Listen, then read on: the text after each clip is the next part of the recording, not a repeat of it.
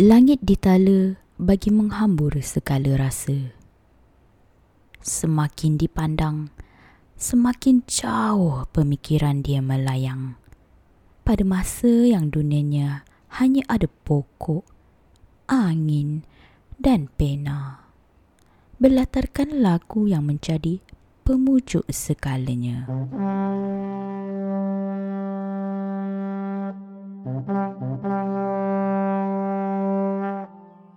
Ibu, beras kita sudah habis.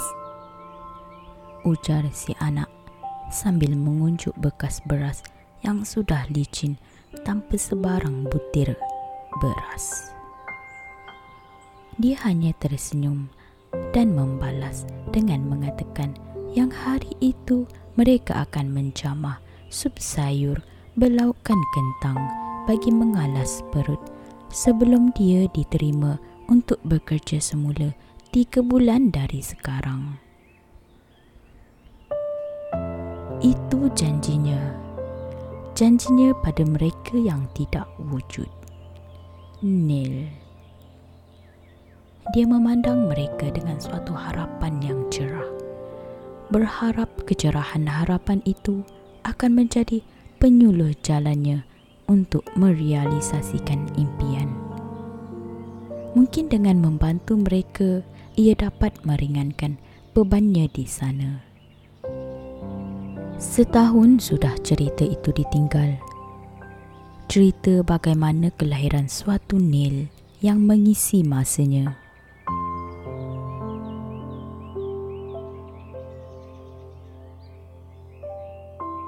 Kenapa Nil?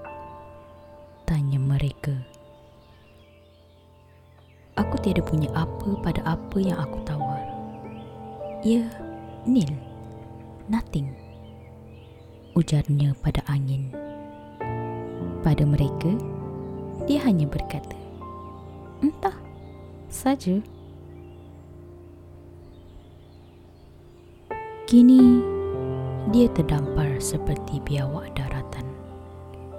Ah, runsing akalnya merencana bagaimana untuk hidup seperti manusia lainnya. Punya kerjaya, keluarga, impian dan segalanya. Dulu pernah dia bermimpi demikian. Namun sekarang, apa yang dia punya, semuanya nil. Nal. Nihil. Kosong itu tidak ditambah dengan siro, sifar, nada atau bahasa lainnya yang membawa maksud nothing. Hampir sahaja dia menyerap unsur nihilism. Hampir. Kau masih punya aku, kata dia. Orang memandangnya sepi. Apalagi yang kau mahu? Aku sudah tidak punya apa untuk menghiburkanmu. Dangkalnya fikiran kau. Dikala kau tidak miliki sesiapa maupun apa, kau masih juga miliki aku serta dia. Jari ditunjuk pada langit, merujuk pada dia. Dia yang masih memberi kita masa serta udara. Dia yang masih membenarkan kita bernyawa. Jika suatu hari nanti aku pilih untuk jatuh, lemas dan terusan menjadi siput yang ketinggalan di belakang, adakah kau tetap juga masih bersamaku? Dia angguk. Apa kau tidak lelah? Aku tiada apa untuk ditawar pada kesetiaan yang kau hulurkan. Kenapa kau masih ingin menemanku? Hati, kau itu walau di penjara mana sekalipun, aku kan selalu bersamamu.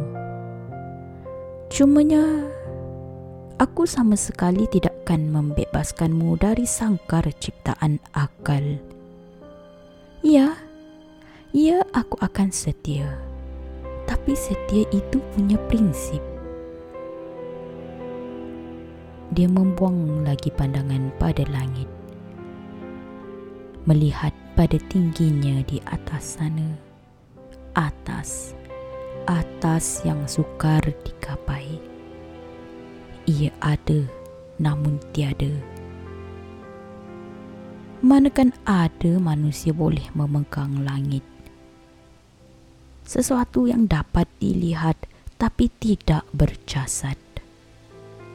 Hembusan sang angin yang menampar halus itu mengasyikkan lagi lamunannya. Terimbau segala rasa yang dikongsi pada segala pokok yang banyak meneman sepanjang perjalanan dunia kedewasaannya. Pada angin pula, dia bisikkan segala cerita serta sebagai tisu yang menyeka air mata.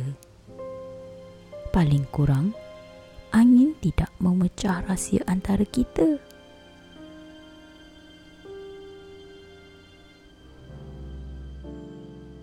Walau sekosong mana jiwa dan rasa yang menghantuimu, usah dijadikan dia sebagai penghalang bagi segala impian yang pernah kita cita.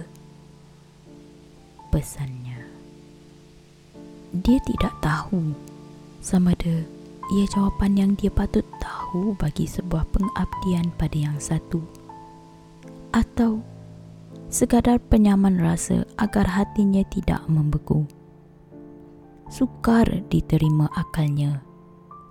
Sukar diterjemah rasanya hanya lagu yang berbicara. Hanya lagu sebagai pengantara.